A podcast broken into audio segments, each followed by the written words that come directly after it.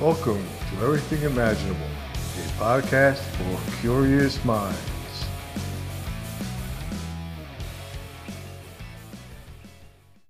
Welcome, everyone, to another episode of Everything Imaginable. My name is Gary Cacciolillo, your host, and today we have Sebastian Shug. Uh, he's from Burbank, California. He is an author, illustrator, narrator, and publisher.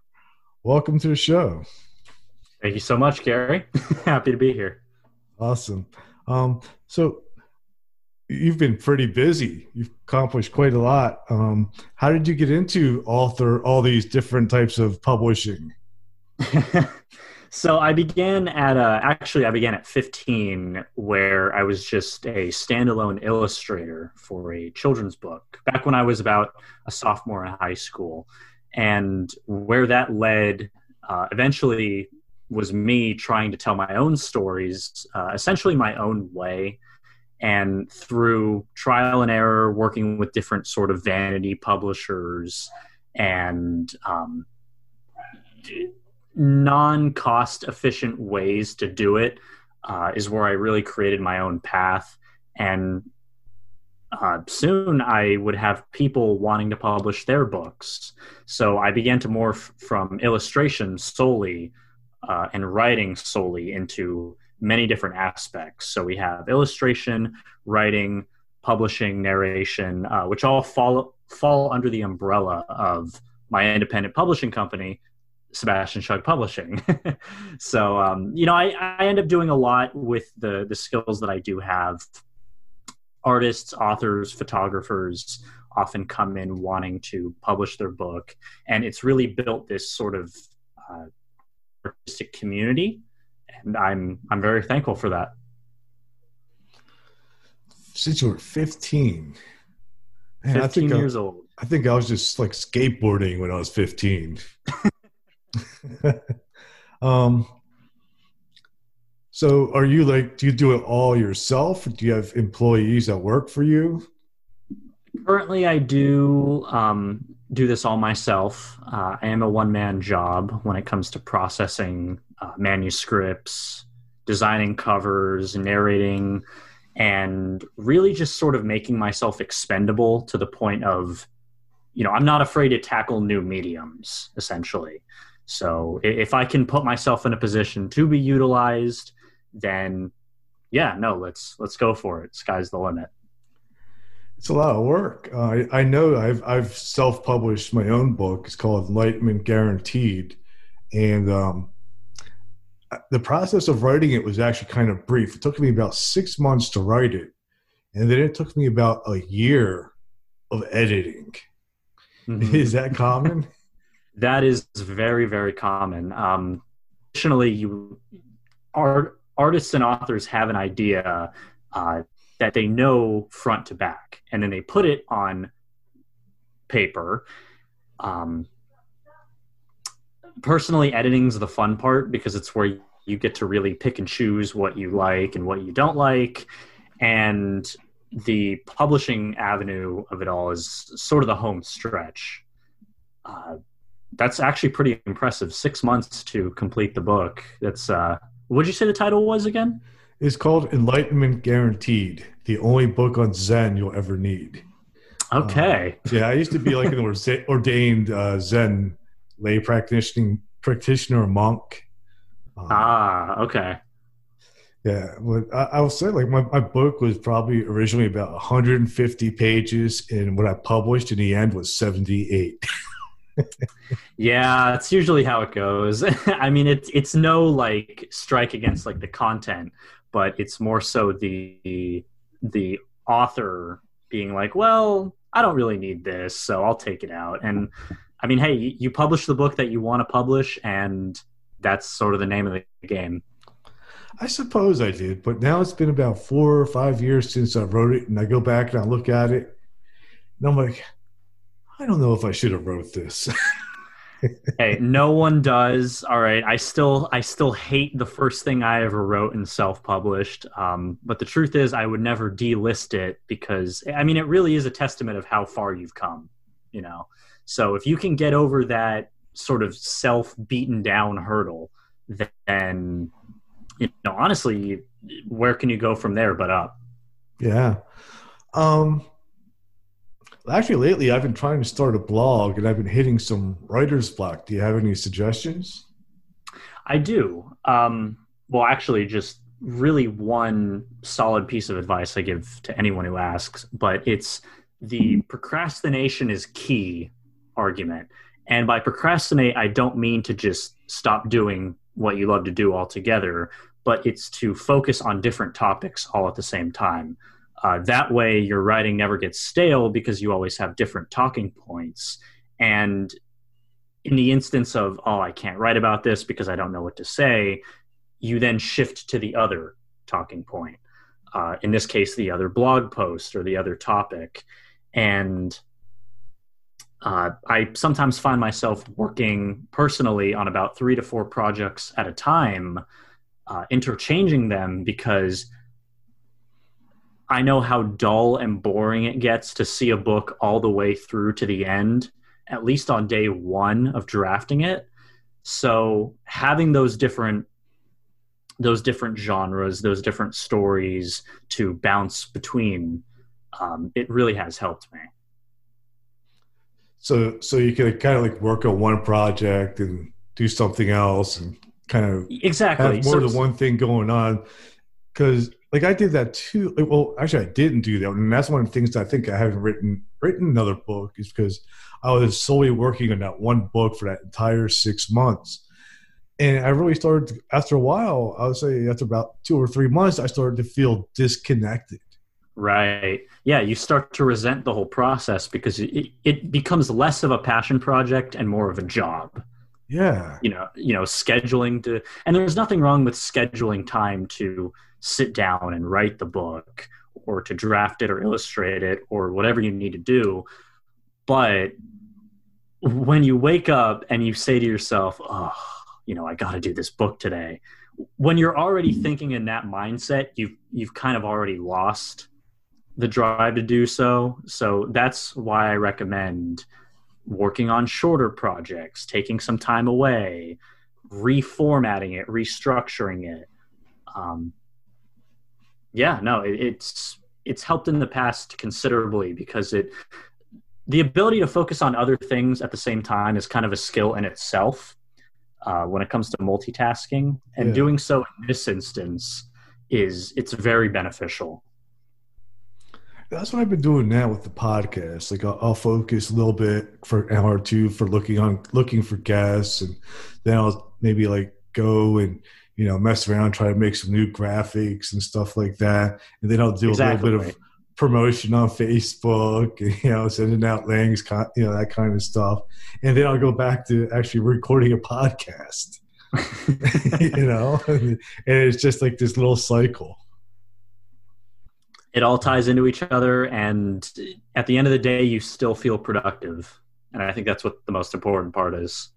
And also learning. I, I think the more I do creative projects, the more I learn and the better – I hone my skills too. And I, am sure, sure that I know I know that's true for for writers and any type of artist. Right. No, exactly. Um, how about the illust- illustrating? Um, do you do it on computer? Do you draw by hand? It, uh, yes, yeah, so it's all by hand. It is now shifted to digitally solely. Um, I used to uh, freehand it on paper, scan it, and then digitally uh, remaster them to uh, be the pages of the book, so to speak. Now I've just streamlined that through the applications that I use, primarily Photoshop. I'm sure I'll get many comments saying why it is or it isn't the best application. Hey, I use what I use. mm. And, um, you know, yeah, you just work through there. And I am all self taught.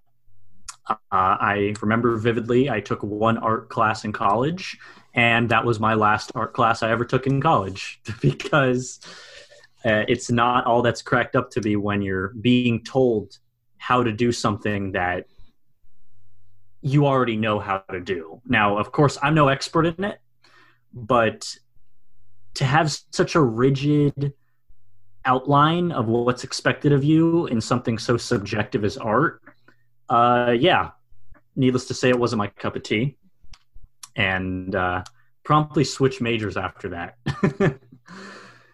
because did you find like the art class like almost like stifling creativity rather than encouraging it?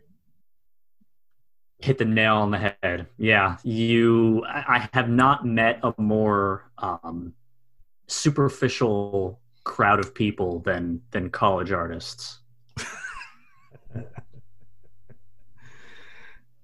i totally agree. Yeah. Um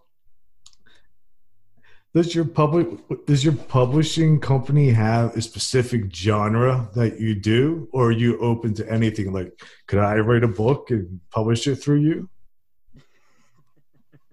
Well of course. So so the, the the great thing i think about my publishing company and you know this isn't to self brag but in the age of marketing you have to sell yourself so uh, yeah, so Sebastian Shug Publishing is, non genre specific. Uh, I've had genres from fiction to satire to children's book um, series, all the way up to black poetry, which, as a Caucasian male, is obviously something that I'm not in tune to, or at least I wasn't until I had uh, my author who specializes in it bring that to the table. You know, anecdotes, quotations, anything and everything. And yeah, to to answer your hypothetical question, uh, if you had a manuscript, feel free to send it my way. And uh, I work one on one with my clients as well, so I I give them a, uh, a contract that best suits their needs. Uh, something that I like to set, do to set myself apart from the rest from the other vanity publishers who I won't name names here, but it is in direct response of how I do business versus them is I never charge any upfront costs mm-hmm. because to charge an arm and a leg for a product to potentially, and I mean this very rigidly when I say potentially, you know, bold, italic, whatever you need to do, to potentially be placed in stores, not a guarantee, and to not garner any royalty amount equivalent to that of which you spent in order to get the book in store, which is about a couple thousand, give or take. I did not want to be that type of person running my business. So, no upfront cost and 95% royalty payment back if your book happens to sell.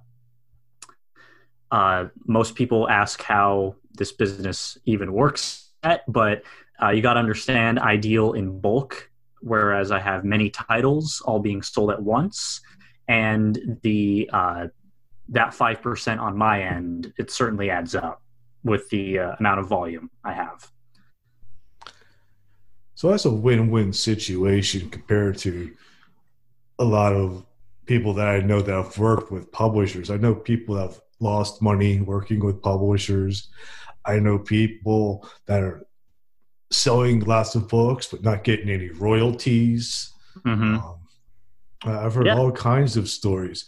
And then I hear those same people say, I'm not going to self publish because I'm not like a genuine writer. Well, the the thing about self publishing, and I think what sets my my company apart from the rest is self publishing by definition is writing a book, publishing it through a uh, vanity or boutique source, and then physically printing out copies in order to hand sell. Mm-hmm. So that is self publishing. You you give a price right then and there, and a person decides right then and there if they want to buy it. Of course, that's a total crapshoot because if you take into account printing costs, your book may not sell. And you just spent all this money and now you have to liquidate it if you want to get rid of it. Uh, with myself, it's very brick and mortar where different distribution channels will carry the book. And the percentage I get back when someone makes a sale is directly funneled into what I'm paying out to my authors whether that be through Amazon, through Barnes and Noble, Apple, Google, many first, second, and third party retail services uh, will have their own uh, price matching or price uh, calculators, and I just work off that. And um, you know, my clients they they think that's fair. Yeah, it's very fair. Um, who is your favorite author? As of now, uh, my favorite author is uh, is Mark Twain, um, which sort of ties into how I sort of started it all, uh, especially as a writer. I focused primarily in satire, more more specifically dark comedy satire, and reading his books growing up, understanding what they meant in terms of American, you know, prominent American literature. Look, I never wrote with the aspiration to be someone big. Okay, I wrote because I wanted to share a perspective that I thought was humorous that would inexplicably turn a few heads because maybe the content wasn't up to snuff with with what they were used to and that's okay i've since focused my author- authorial talents into uh, lowbrow comedic satire, which I think is a genre criminally underrepresented. Um, you you pick up one of these books and you go in expecting a laugh, and it's one of those oh I get it now. It's funny, you know, like it, the joke kind of sticks with you a little bit, and I feel like a lot of people attempt to do highbrow satire and fall flat because the expectation is placed upon them that they have to come off as some sort of uh, smart individual, right? yeah, you know, you could you could very well hold yourself to that standard, but yeah. at the end of the day, if you miss the joke, you miss it hard, and you come across you come off as you know unintelligent if if it's not funny. Mm-hmm. So I say, forget that let's make it funny regardless. See what sticks. You ever read anything like um, Kurt Vonnegut or Charles oh. Bukowski? Oh, Those are my two Cradle. favorites. Kurt Vonnegut's Cat's Cradle and Slaughterhouse Five are among some of my favorite books. I like Breakfast time. of Champions. That's there we go. there we go.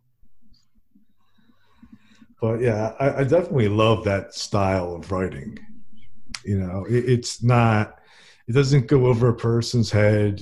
It's sometimes it's silly, but also you know those certain type of writers like they don't shy away from reality or anti-heroism and stuff like that yeah no and that's that's something that exists in our world today and for people for it to fly over people's heads i'm not sure if people are you know sort of blissfully or willfully ignorant of the world around them but the bad stuff that's happening to this world needs to be called out in some way or another. And whether or not you want to take it from a serious approach or from a comical approach like i'm doing i just want to make sure that that message gets across in some way or another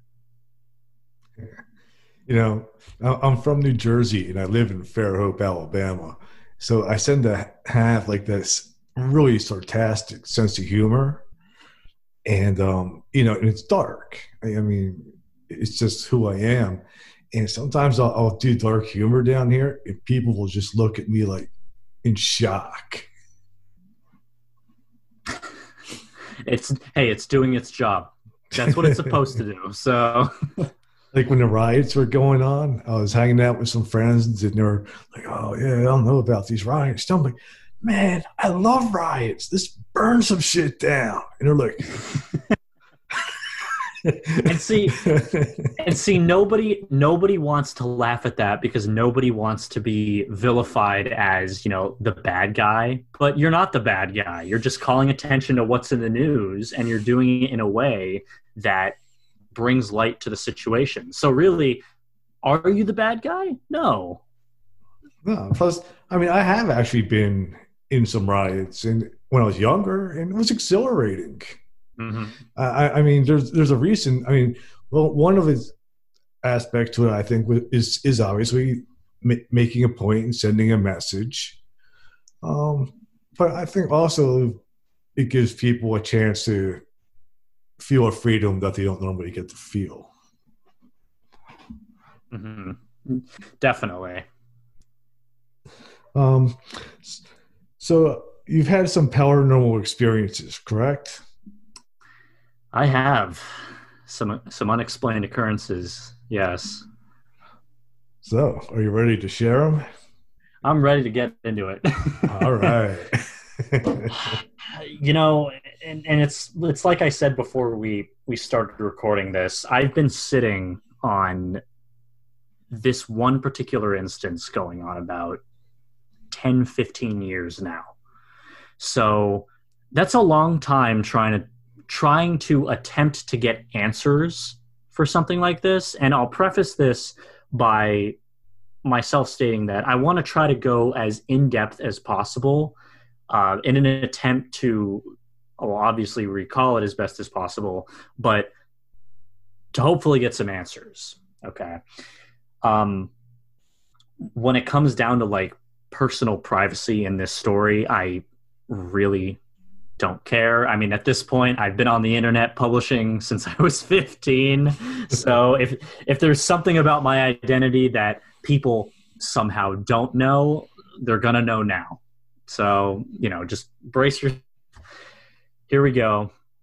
Um, I used to grow up this intersection in Burbank, California, and uh, for listeners who know where this is, it's on Sixth and Cedar in Burbank. It's near Joaquin Miller Elementary School.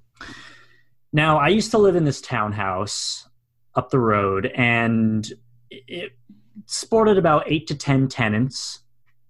And little eight year old me is trying to piece together what he wants to do in life. And shocker, it's wanting to draw pictures. Oh, little did he know. But anyway. Uh, we we get introduced to a neighbor who had just moved from Australia, and the thick Australian accent. If that didn't give it away, it was the sense of adventure that this uh, this single mother and this boy had. Uh, boy's name was I, I believe Chase, you know, and for sake of anonymity, I don't remember his last name. So you know, try to find that needle in the haystack. But they were the adventurous type, and they invited me one day to uh, take a hike with them. All right, sure. Uh, people I barely know, let's go. I'm kidding. We knew each other for a while, but we had been hiking up the street, and that street, if uh, to people who know where that is, it leads directly into the mountains. So you end up going uphill regardless. Nothing is out of the ordinary yet. And we're walking, we passed by a few, I want to say, abandoned houses. Um, nothing too terrifying. And eventually we end up on a, a T intersection where in front of us, past past the street, is a densely wooded area. I'm assuming that this is Burbank still because all we did was walk and you know we didn't really drive anywhere but the mother of the child of the neighbor uh, she said that she would come pick us up after. So two eight year olds in the middle of a forest or at the beginning of a, of the forest saying, "Oh yeah, I'll go get the car," and she just left us be. We go into the forest, and oh my God, this is all coming back to me so vividly. We go into the forest, and it's pretty dense, it's pretty foggy, and there's really no general sense of direction. But we eventually stumble upon uh, a building, look library of some sort. Uh, if I can remember, there was some sort of pathway up ahead, but there's nobody here. It's just the two of us and uh, this building. We walk up to it, locked, dark, nothing's inside. Looks about the same as your standard office, but we we began to hear this faint droning sound coming from behind us. And we turn around, and all of a sudden, along the perimeter, and again, not joking, I remember this clear as day. I really don't have any other way to explain this, but along the perimeter of the building and around the garden, as it was, were these black hooded figures standing like synchronized from one another. Okay. The droning that we heard was, it sounded almost like an off key violin to some extent. And I tried approaching one of them because they weren't there before. Like we didn't mm-hmm. walk up already having seen these these right. figures. But we I tried walking up to one of them and the one that I walked up to outstretched its hand to me. And this hand was by no means human by any stretch of the imagination because it was completely devoid of any color. It was gray. And Chase just pulls on the back of my neck and he's like, All right, we got to get out of here. So we run through the forest. And then we meet up with his mom who drives us to go get dinner. And we don't talk about it we don't say anything, we don't do anything. You know, hooded figures can't see the face, but skin was as gray as the you know, the winter outside, like the sky outside when it's wintertime. And we just don't talk about it. Um, I end up moving out of that house a few years after with my mom. Uh, if I can remember something, sort of, maybe it's not too far off of the realm of possibilities. I did think that uh, this boy and this mother w- were. I really don't know how to say this without sounding politically incorrect, but I don't think she was the best parent. Mm-hmm. I think that they were maybe on the run from something. Uh, going into their apartment for the first time was also the last time I went into their apartment because you could see trash littered everywhere, food strewn about, dishes lined up. Um, it looked like they had moved there and either were hoarding something or were hiding something. Uh, again, I I really don't know how much that feeds into it, but if that's what made him a fan of the occult, so be it. Uh, regardless, we end up moving out. I carry on with my life. I go through high school.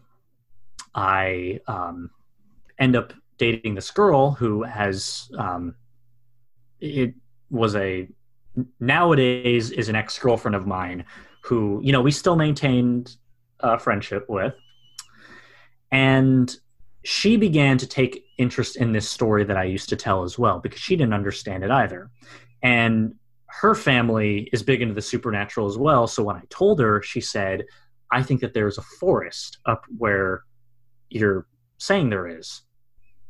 And I'm like, great, let's go to it. Couldn't find it for the life of us. So we end, we even end up going to my old house, and the tenants that were there are still there, except for uh, Chase and the mother. Who knows where they are at this point?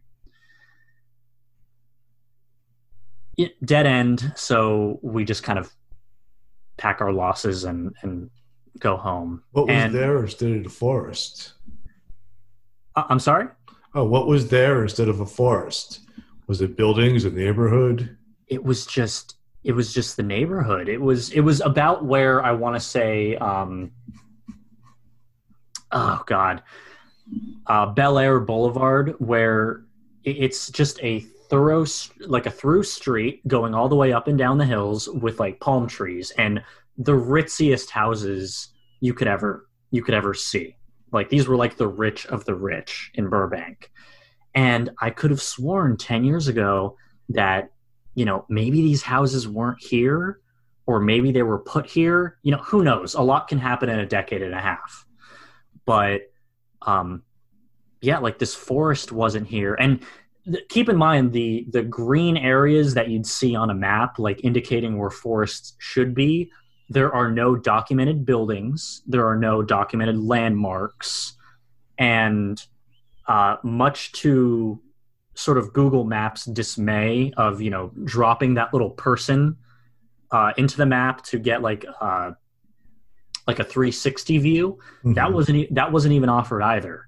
So I'm I'm completely stuck. And here I am, sort of second guessing myself, thinking that oh well maybe it was in Glendale, maybe it was in Pasadena. No, I, I can't find anything that sort of matches this. Maybe maybe someone can, but I can't. Um, so fast forward 10 years i'm 18 years old now and i am seeing this other girl who is also an ex-girlfriend of mine and her friends are also very big into the occult and we're in their car one night just sort of chatting it up and uh, one of her friends who was a quote unquote self-proclaimed psychic uh, he sort of tipped me off um, not ticked me off tipped me off because uh, when he said what he said next, it really sort of made the hairs on the back of my neck stand up. Uh, before that, he said that a little Indian girl was in the car with us, a ghost, and um, his house was built on like reservation land. So, all right, cool. Uh, but what he said next, because here I am telling this story to him, and he says, you know, that's that's a funny thing that you mentioned because I've been there uh, me being me, I'm so wrapped up in someone familiar with this, I don't even bother to ask where it's located. Uh, but I ask for you know his story, and he says, "Yeah." So where that building is located, just a few meters outward, uh, is a barn. It's an abandoned barn or some sort of shaft, and he was there doing some like photography or videography work with a buddy of his and all of a sudden while they're doing their thing uh, a ball bounces into where they are and a child comes after it uh, looks at him looks at his friend gets the ball goes out. As soon as this kid rounds the corner he disappears. And i'm like well was it a kid who genuinely lost his toy?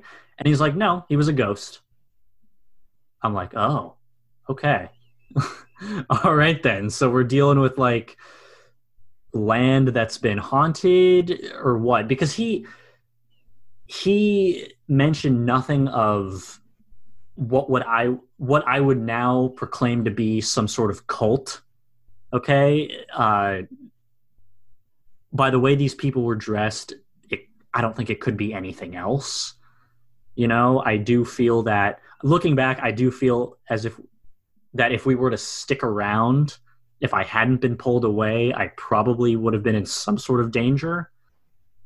But you know, unfortunately, that's just kind of where my story ends. I, I wish I had a bit of a payoff, but I, am I'm stumped. I really am. Um, mm. Again, I've been sitting on this for 15 years now. Yeah, I mean, the, a, a, human, a, a cult doesn't explain the gray skin. Yeah, I mean, I I keep thinking about the time we went. It was early evening. Everything was sort of shrouded in a little bit of fog. But then I think back to that. I'm like, no, this was in the middle of June. Okay. How did this little secured off area, this secured off, densely wooded area, have this sort of aura around it. And, you know, I, I kind of went the more like, uh, I don't know if I should say like basic route and thought that it was the enchanted forest that's listed on Google as like being the number one spot of, uh, you know, uh, paranormal happenings going on in like Burbank, California. I'm like, okay, that has to be it. But mm-hmm. there's no building there and I know what I saw. I know what I peered into when I peered into the window. I saw a desk, some bookshelves, uh, a portrait above the desk. Like it was, it was about as close to the front office of a college as you could have expected. You know, walking into like an admissions office. Do you remember what the portrait was of? It was of again, I hate to sound so general, but it was it was a Caucasian male, white hair, you know, had a suit. It was very Jacksonian, like very presidential. I want to say maybe 1800s portrait kind of look, um, but it was in color. You know, granted, everything was shrouded in a bit of darkness, but there was enough light coming from outside to um, fully illuminate, or not fully illuminate, but you know, cast a light into the the lobby. Yeah, I I do not know. Hmm. Yeah, it, it's again it. I wish I could explain it. Uh, I can't. I hope one day before I I leave this planet I can, or at least at least um, uh, find myself knowing things that I didn't. You know, again, maybe I got the location wrong. Okay, but I'm I'm I'm so sure of it that we just walked up the street to some Uh-huh. nth to some nth degree and hit this forest. How far is the Bohemian Grove from Burbank? The Bohemian Grove. Um, I actually don't know that off the top of my head. Is that is that sort of the There's a there's supposed to be a secret occult group that meets there. Really? Yes, and and it's a. It, they say it's for like the super wealthy, and they meet there once a year, and they do some type of sacrifice. Oh. okay. Uh, But I don't know the geography of California well enough to if that's a valid explanation or not. um, Uh, but if you Google like Bohemian Grove conspiracy, uh you will find some stuff on that. Would you say that it matches sort of the uh, the, the testimony I've given, or Similar, like, I know, like I know that I think they're known for like wearing cloaks and going out in the woods, performing some strange ritual. yeah? I mean, th- there wasn't anything indicating like like any kind of like weaponization. Like they Mhm. didn't they didn't carry knives with them, right? Right. And part of me wants to believe that this was some sort of uh, prank insinuated by whoever the hell was leading this, because all that all that they were carrying, um, you know, I came to find out after going closer to these people that they were in fact carrying violins. They were just playing them very off key. You know, That, that the- still sort of fits within the Bohemian Grove type of behavior. okay. You know, um, It, it says that the uh, Bohemian Grove it's um it's in Monte Rio, which uh, unfortunately is in Sonoma County. Uh, it's not. It's relatively far from where Yeah. I am. Yeah, I, I mean, oh god, I- this sounded exactly. I was actually getting a little bit giddy. I'm not gonna lie. and then and then I noticed the location. I'm like, oh, dang it. But I don't know if it was if it was that or if it was some other kind of sect. Then I find myself just keep just keep going in circles. Right. That I mean that that would be an explanation if we're dealing with something that's human. If we're dealing with something that's not human, I mean there's always that possibility that you may have went through some type of vortex into a slightly different dimension than the one that we're currently in. Um, I've talked to a lot of mediums and psychics on my podcast, and a lot of them tell me that um, the veil between our dimension and another dimension isn't as solid or there's not like a big gap like we would like to think. I mean, I believe it. There isn't anything concrete to explain how sunny it was, or at least early evening sunny, before we entered, versus when we came in when we went into the forest and we couldn't even see the sun.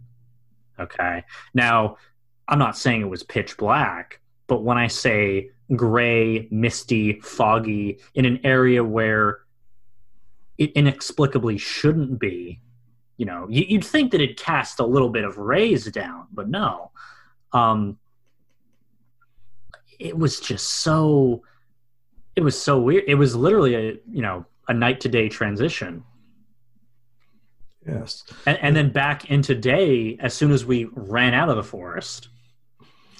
And then there's also, you know, possibly like a holographic reality type of explanation, you know, where people experience a glitch in the matrix, like a Mandela effect. yeah. At first, I thought this whole thing was a Mandela effect. You know, me thinking that, oh, this didn't really happen. I'm just remembering it differently.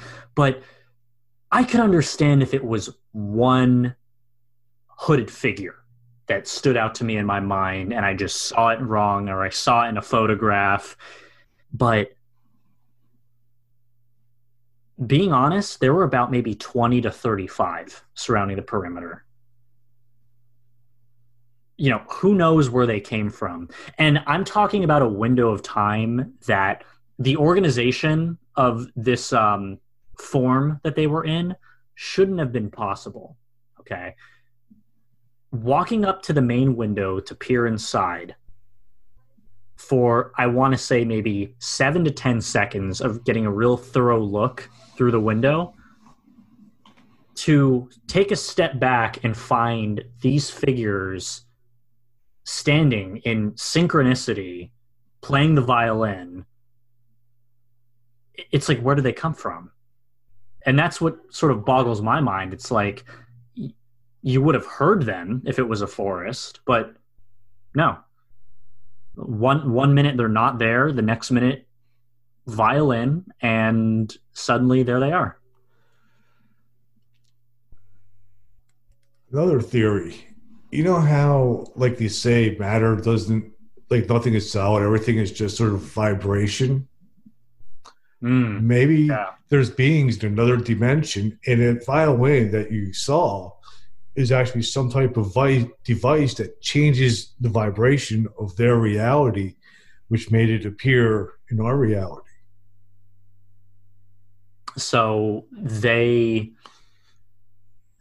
it was it was almost like on cue, like they were waiting for someone in order to well, trigger. Maybe, maybe, it was just um, I wouldn't say like waiting for somebody, but maybe um, they were using vibration or experimenting with vibrations in order to move through different types of realities and you just happened to be there at that right time to experience huh. them yeah well myself and like i stated the, the guy who backed up my story as well. I mean he he was on the same plot of land and he experienced i think more vividly a paranormal ex, you know a paranormal experience uh, of a child.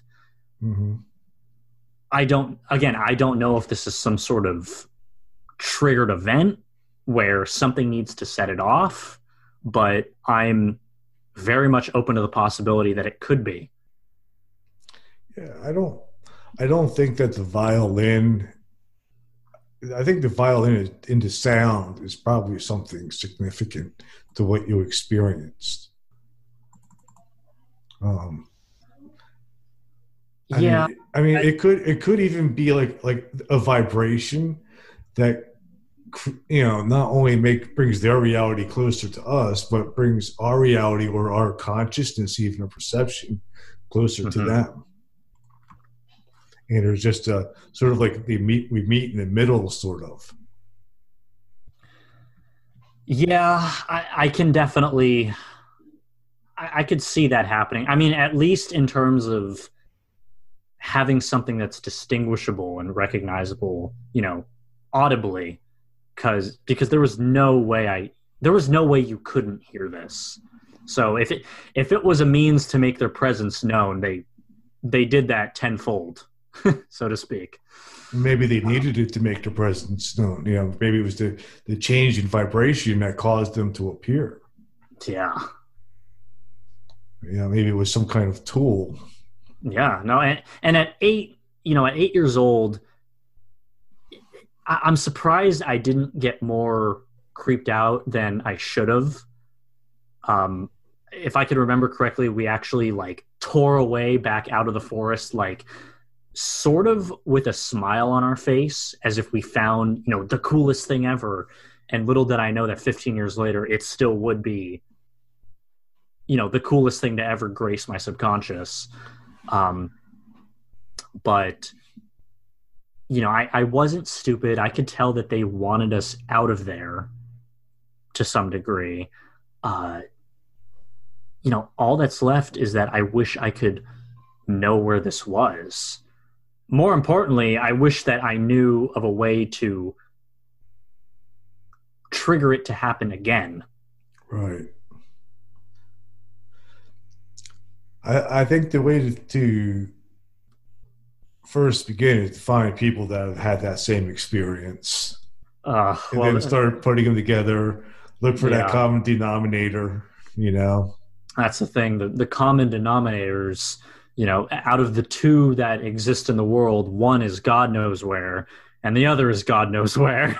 you know, I I wish I could get in contact with uh, Chase or the guy with the paranormal experience. Um, a- Did you know again, Chase's last name?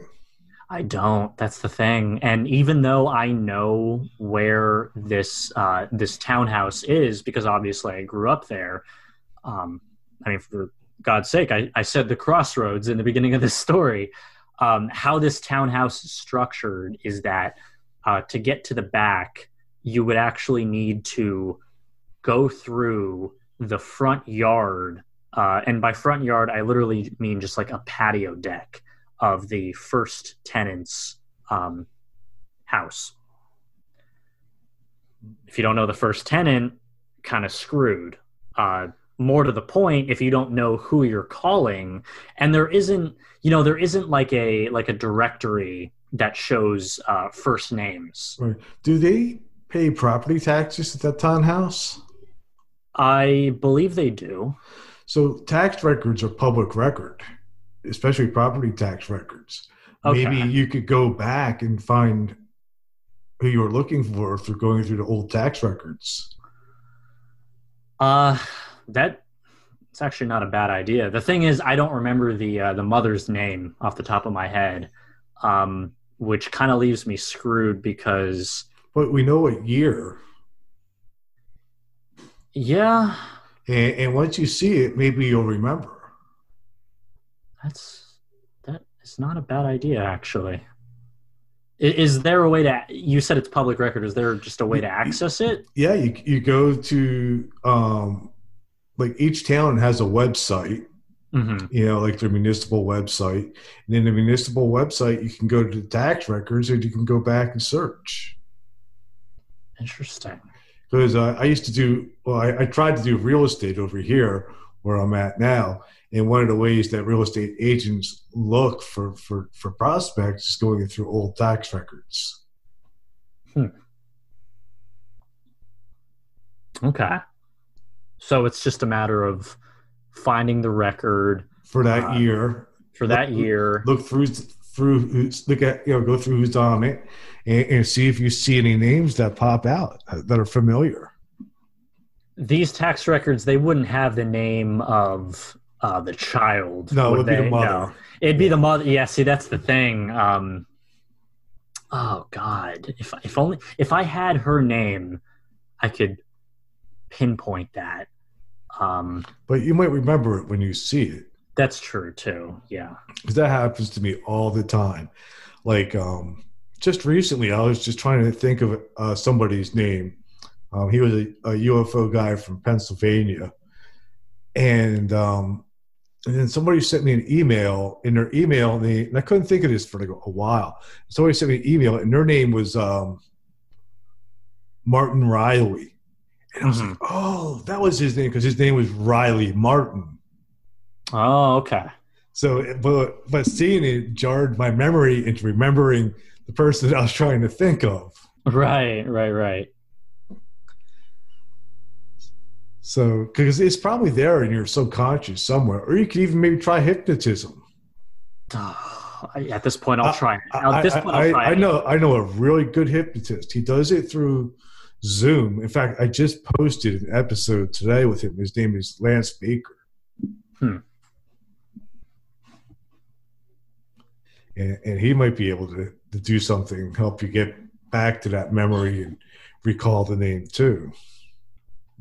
Again, at this point, I will I will try anything because you know I'm not going through my days. Like keep in mind, I'm not going through my days like fiending over finding answers to this, but there is something. I think that there is a palpable feeling of accomplishment when you have this memory deep within your subconscious that it just it doesn't go away because it's so you can't explain it and as an adult you'd want to ideally go back to that spot to try and get some answers from it problem is is that i know where the starting point is. I don't know i know where the starting point is and i know where the ending point is.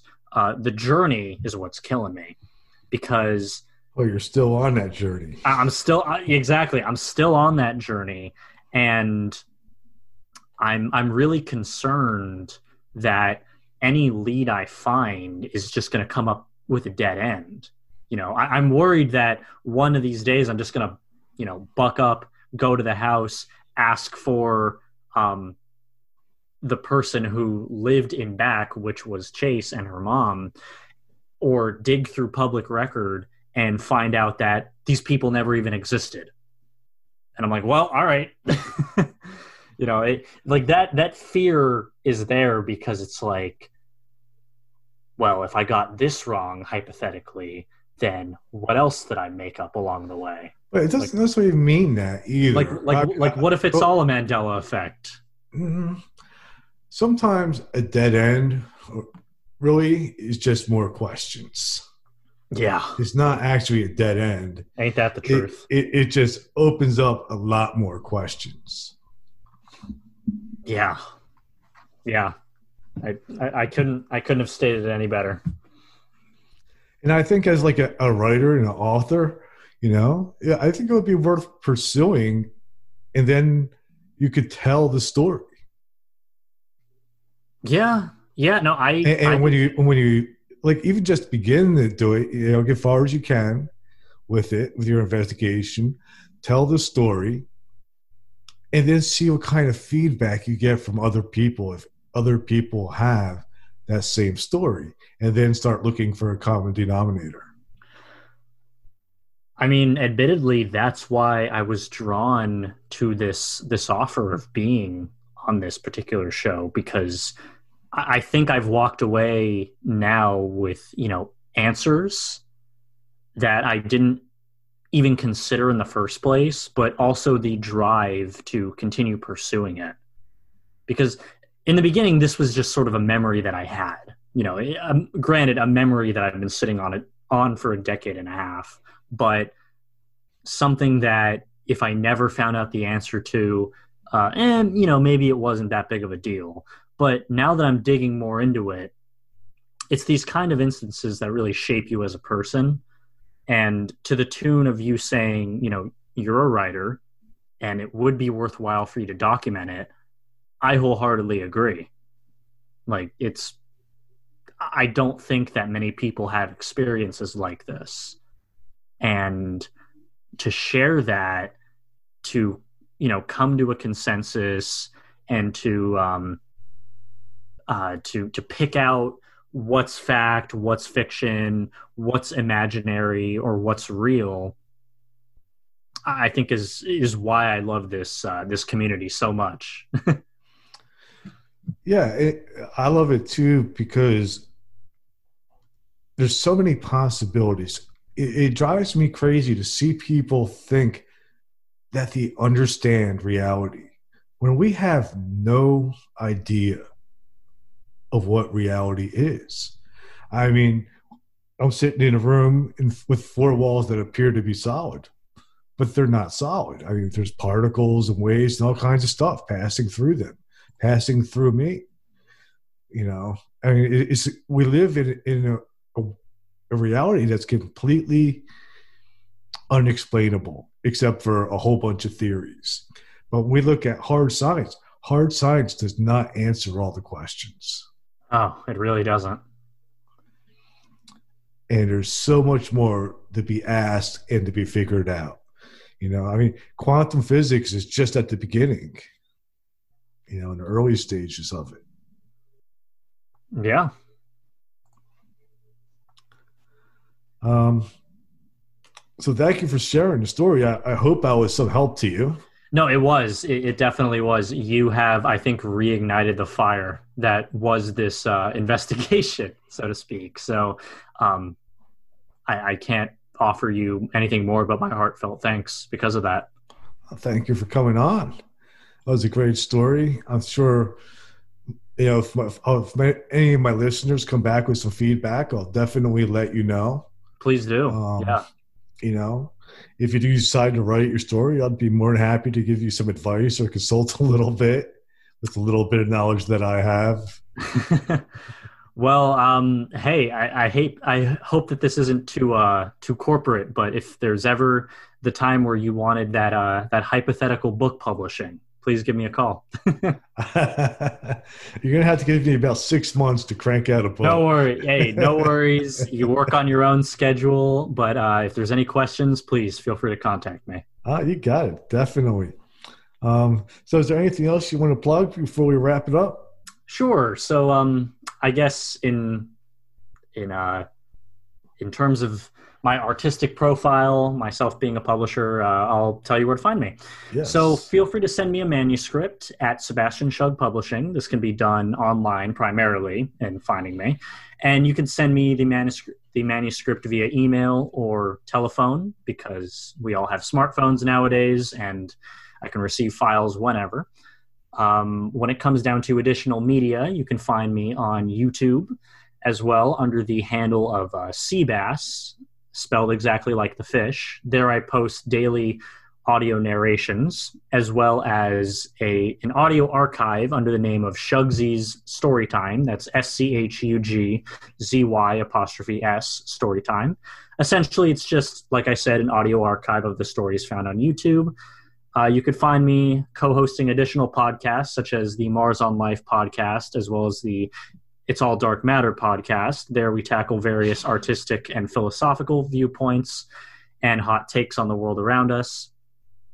If you're a fan of music, which I feel a lot of people are, uh, you can find me under the artist profile of Schugzy. That's just S C H U G Z Y. Uh, low tempo, very calming music, experimental type stuff. Um, yeah, feel free to give it a listen. And with that, once again, thank you so much. Thank you. And that's a wrap. All right.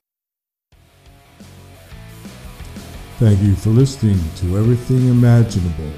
Please like and review this podcast on whatever platform you are using. It helps this podcast move up in the ranks and easier for people to find. Also, tell your friends, family, co-workers, and even that weird uncle I'm be that weird uncle. If anyone wants to be a guest, you can email me at everythingimaginable2020 at gmail.com. I'm also on Facebook, Instagram, YouTube, Twitter, and LinkedIn. My website is www.everythingimaginable2020.com. And Patreon is patreon.com forward slash everythingimaginable. You can make a donation to support this podcast. Remember, everything that is was first imagined. Thank you for listening and see you next week. And oh, yes, you can also buy my book, Enlightenment Guarantee, the only book on Zen you'll ever need. It's available on Amazon, Kindle, and paperback.